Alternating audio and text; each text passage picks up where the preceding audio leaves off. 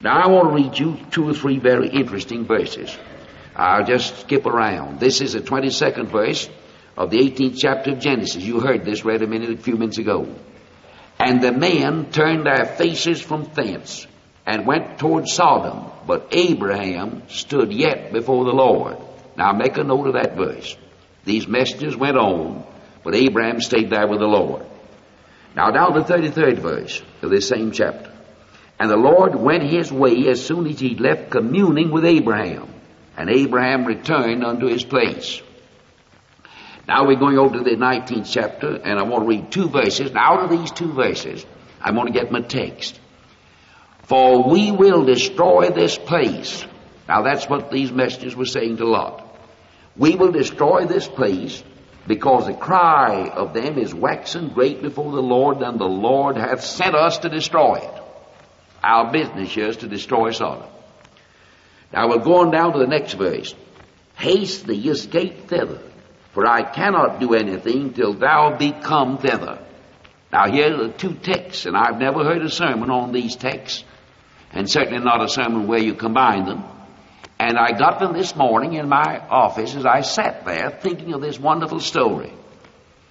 And the Lord sent us to destroy it, that is Sodom. Now in the 22nd verse, I cannot do anything till thou come thither. I've been sent here to destroy it, but I can't do it till you get away. Two angelic travelers went from Abraham's tent to the house of Lot in Sodom. They were divinely sent on a solemn errand. They reached the gate of this wicked city, and Lot uh, to invite them to spend the night in his home. At first they refused his hospitality, but he insisted on them spending the night at home. And at last they consented. And it seems to be according to the Oriental custom, no, uh, I will abide in the street. And he said, come on in now. That same sort of custom holds in the Orient to some extent still. That night in the home circle, he broke some sad, sad news. It goes something like this. The city of Sodom is going to be destroyed. We've been over yonder wilderness talking to Uncle Abraham, and we've come here to tell you to get your family together and leave, for we are going to destroy this city. Now Lot listened to the message and made haste to warn his sons-in-law and his daughters. And yet next morning was so loath to leave the doomed city, the angels actually almost had to put their hands on him and pull him out of the fire. Strange, isn't it? No more peculiar than what's happened today. I come to a man and say, you believe as a God? He said, yes, I believe as a God. You believe as a heaven? Yes, I believe as a heaven. You believe as a hell? Yes, I think there's some kind of hell. You believe a Christian's going to heaven? Oh, yes, I, I think so. You think the sinner's going to hell? Yes, I, I, I suppose so. Are you a Christian? No, I'm not a Christian. Will you accept Jesus Christ as your Savior? Not now. Why not now? Well, not now. Not tonight. I've heard that not tonight thousands of times. Why not tonight? You believe it. Yes, but not tonight. You may die tonight. I know that. I don't know how long I'm going to live. Might be my last call, but not tonight. Lest Lot was wiser than the man that says that. Lot believed destruction was coming. Made haste to warn his family. And yet next morning, uh, he seemed to wobble just a little and was so loath to leave until he was snatched like a brand from the burning. Human nature hasn't changed since Lot's day. Now I want you to notice these messengers went to Lot. And God went with these messengers to Abraham. Now notice what God did. God told Abraham, I'm going to destroy Sodom. But God said, I mustn't keep this from my friend Abraham. The motive that God had in telling Abraham was an entirely different motive than what he had in telling Lot. He said, Abraham's my friend. I've chosen to head a great nation, and I, I must tell him, I, I, must take him into my confidence. He know, needs to know about the future. It's his business know, and it's my responsibility to impart him this information. He's my friend. That's not the reason the messengers told Lot. The messengers told Lot about this destruction in order to try to save Lot from the destruction. The approach was entirely different. I want you to remember something else. These messengers that went to Lot did not pronounce judgment upon the city. They went there to execute judgment. Judgment was pronounced by Almighty God. Abraham dealt with God and argued the case with God and said to God, You are the judge of the universe. And the judge of this universe cannot do wrong. And that was the great appeal. No lawyer in the court ever made a stronger appeal than that. This is according to the setup of the universe. You are an infinitely just God. You couldn't do wrong. It wouldn't be right to destroy a city if the righteous had been destroy the wicked. There's a principle at stake. And you couldn't do that. And by the way, I hope to say before I get through this brief message this morning how significant that statement may be. You could not do it. He said, It is right, Your Honor. You are the judge of the universe, and there's an eternal principle here. Say, God Almighty Himself doesn't repudiate eternal principles. That which is right is always right. That which is wrong is always wrong. There may be extenuating circumstances that may soften the thing a little, but the eternal principles hold. It's never been right to steal. Never been right to lie. Never been right to do wrong. Never been right to be unjust. So he said, now that's, I'm talking to honor about this. And he said, I'll not destroy it. God said to Abraham. He went on over there. But you know, these messages of God went to destroy Sodom, but not to destroy the righteous with it. Now, I don't have a great deal of respect for Lot and never have had. I'm speaking reverently. He's dead and gone and hasn't yet defended himself after these centuries. I've never had much respect for Lot.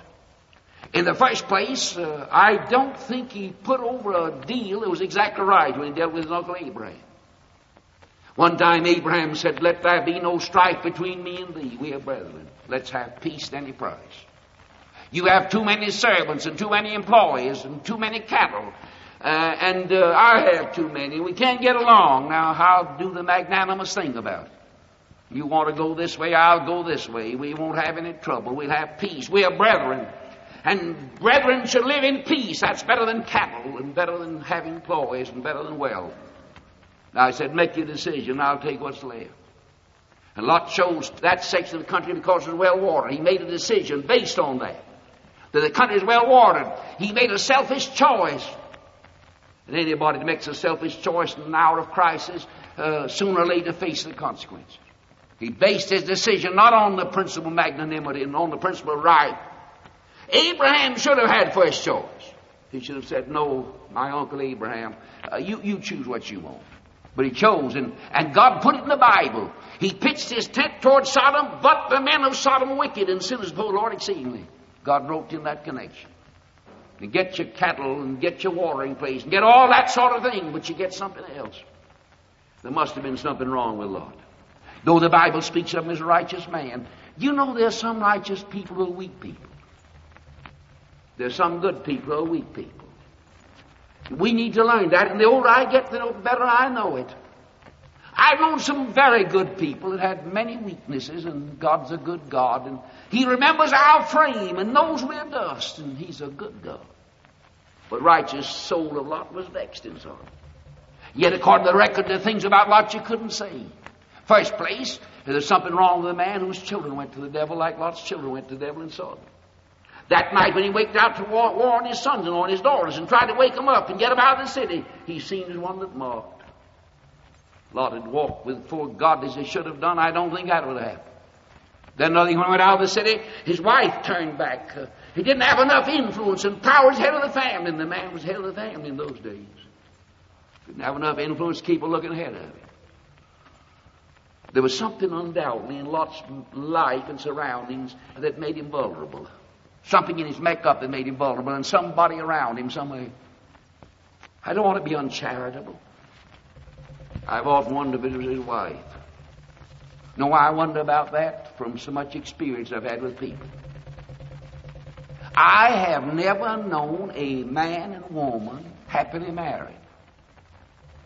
Both of them consecrated Christians.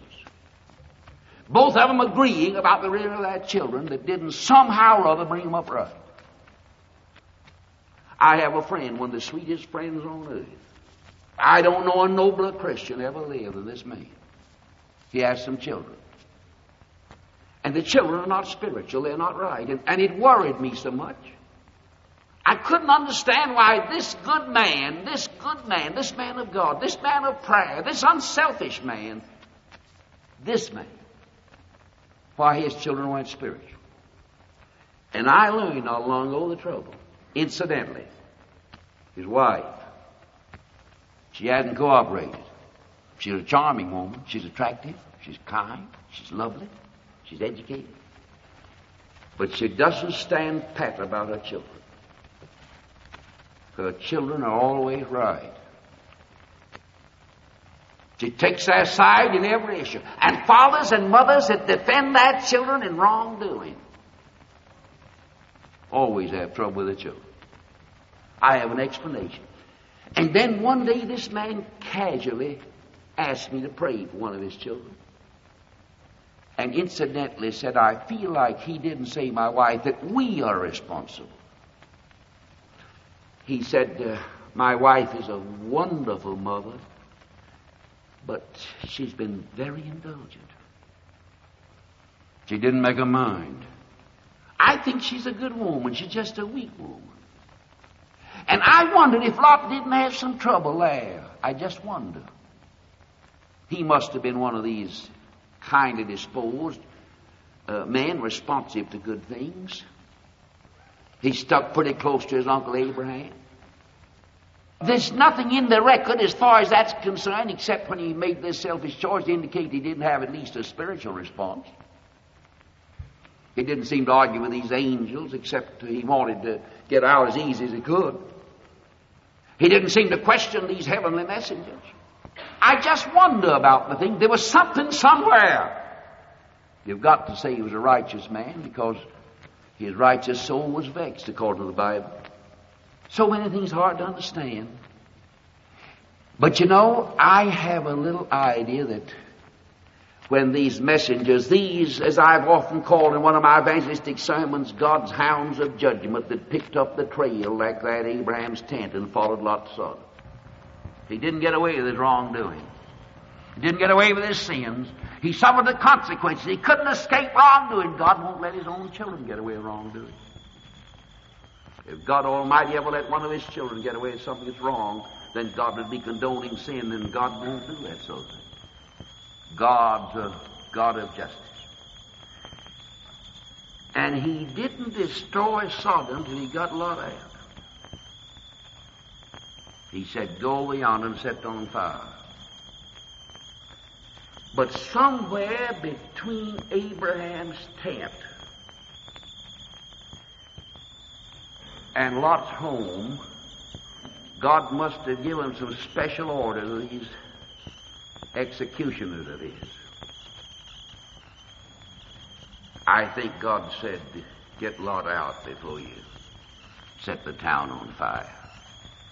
Somewhere they got their orders. You know, angels are protectors of the people of God. They execute judgment on the wicked. They're God's hangman. They pull the switch when God sentences a nation to electric chair. They're God's axemen. The chop off heads of the order of God. But they are also ministering spirits sent to minister those who are to be heirs of salvation. You know, God knows who's going to be saved. But He doesn't indwell an unsaved man before the man's saved. The Holy Spirit indwells Christian people. Your body's a temple of the Holy Ghost if you're a Christian. But a child who hasn't yet been saved does, is not indwelt by the Holy Spirit. But the angels are ministering spirits, according to the Bible, even protect children before they're born again. Those who are to be heirs of salvation. Years ago, of course you can take this what it's worth. Years ago, a, a great uh, man who became a great man, great spiritual leader, said, when I was a little child, a truck ice wagon coming by, and I fell between the wheels of the wagon. And some miraculous way I got out, nobody understood it. My mother said, God did it. And he said, I said an angel did it. He said, Mama, an angel snatched me out. I saw him snatch me. Now, he may have had a very vivid imagination. May have thought it happened. But such things do happen. You can look back over your life, and I can look back over mine to strange, miraculous protection, even when we were children, strange deliverances that you can't humanly explain, miraculous protection of Almighty God. These angels are messengers of God to protect us. And they're also God's executioners. You know, I read about the angel with one foot on the sea and the other on land making an announcement, crying out, Attention! Time shall be no more. You know, there are things going on in this universe we don't know much about. Just a little smattering idea what God's doing. These messengers said to Lot, We're here. And we have a hangman's rope for this city. God has sent this city to hang. We're here to pull the switch of judgment as this nation goes in electric chair. We didn't pass sentence. God Almighty has put up with the sin of this city as long as a holy God can stand it. But I want to get you out. We are here to set the city on fire, but we can't burn it till you get out.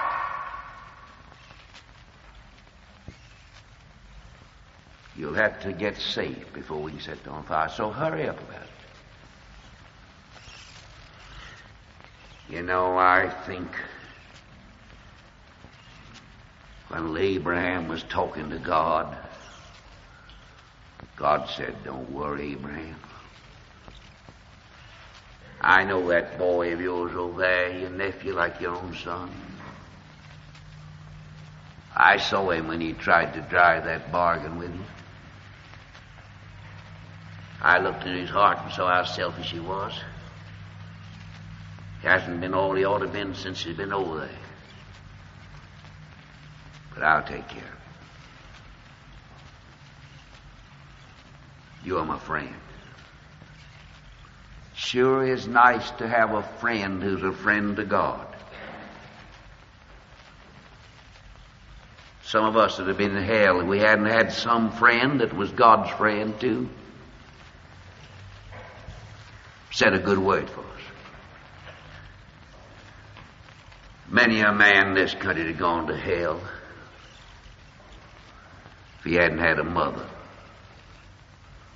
that knew how to get the air of God. And maybe some night when temptation was severe,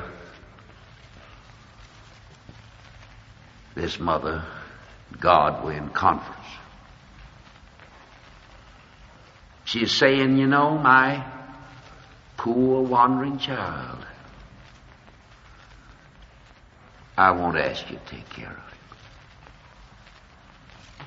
He's not what he ought to be. He's been a bad boy. But won't you watch over him, please? And God said, Yes, I will. I'll hold back judgment as long as justice will permit. As long as I can be a just God, I cannot always chide, neither can my anger be held back forever long as I can be a just God, a just judge, I'll hold back the day of execution. And maybe somehow or other pardoning mercy will reach him. Maybe somehow. You can rest easy for a while. I've told you students here about that boy, the first convert we ever had in Bob Jones University, 24 years ago this fall. His name was Moody Holmes. He's a brother of Fred Holmes, now faculty. We wouldn't take Moody in this school now. We wouldn't have taken him then, probably, if we'd known his record. He belonged to a good family, had a good mother. She died not long ago. Good sisters. But Moody was a wild sort of a boy. He stepped on his mother's heart. They wandered away and roamed up and down the land. Moody was the first convert in Bob Jones University. Pastor of a Presbyterian church now in Florida.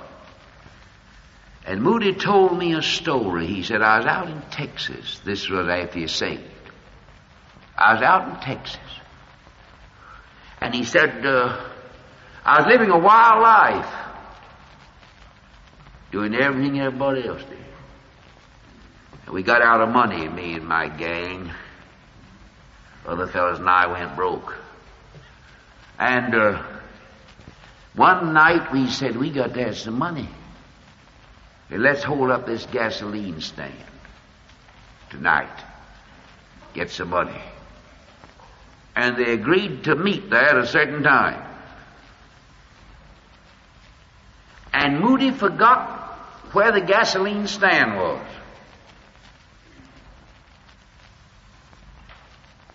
and didn't get there.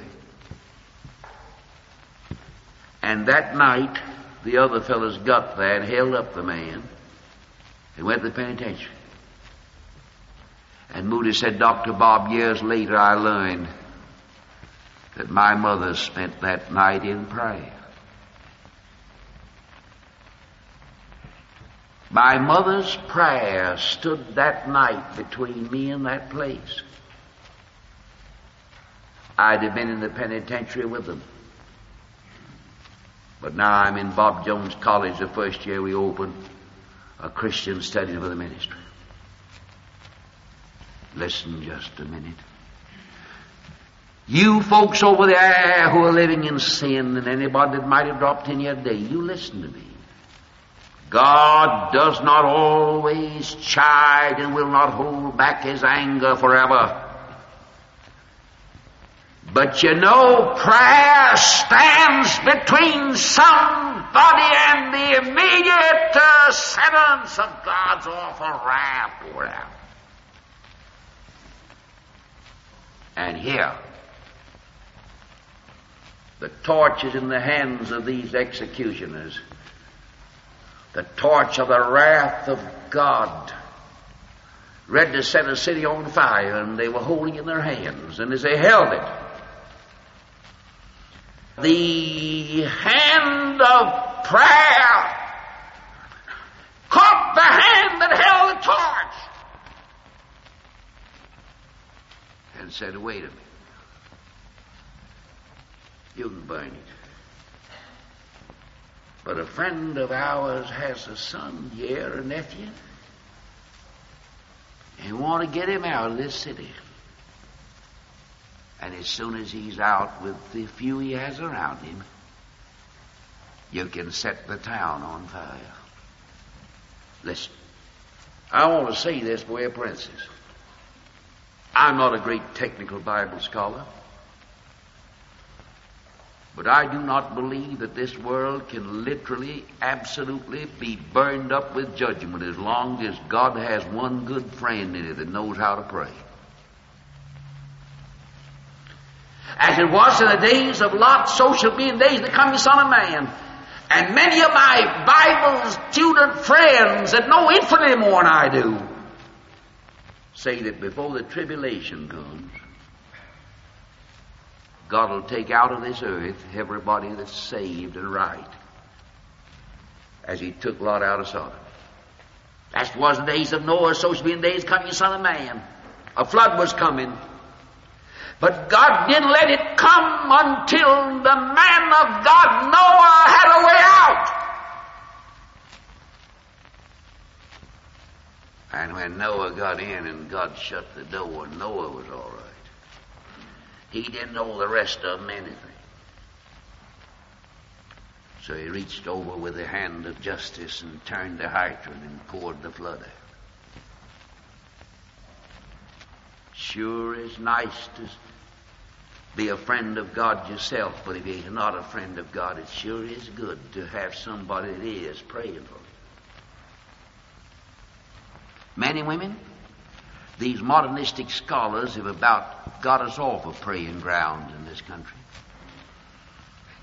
They've talked about psychology and all that sort of business. And they've made many people forget that there are laws that are supernatural as well as laws that are natural. And there's a personal God with a father's heart in his bosom. He's also judge. But he carries obligations to his children. One of the most remarkable stories of prayer I ever heard in my life, I won't tell it before I dismiss you, was told me years ago by an old time camp meeting Methodist preacher down in Georgia. This preacher said that years ago in the city of Savannah, the yellow fever epidemic was raging. People dying by the hundreds. There's a good old faithful camp meeting Methodist preacher. This man told me his name. I don't remember what the name of the old man was. Pastor of a little church. And this preacher day and night would go to visit the sick and pray for the dying and bury the dead. And one day this preacher had yellow fever himself.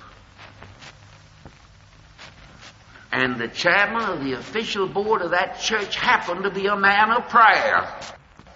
Blessed is the church that has that kind of a board member instead of cocktail drinking society crowd. When I was a boy, they picked spiritual men for the board of Christian churches. So the chairman of this official board heard his preacher had yellow fever. And he went upstairs to his room and locked himself in and said to his wife, I don't want any supper. I'm going to spend the night with God. Like Abraham of old, he talked to God. He told God that we can't spare this man. We just need him. Now I want you to hear me, God, and and uh, I'm going to trust you. So next morning, about daylight, God told him he needn't worry. You know, I don't know how God says that to a heart, but I've had him to talk to me like that a, a few times. You just knew it was all right. So he went on downstairs, and his wife gave him some breakfast, and and he was so happy.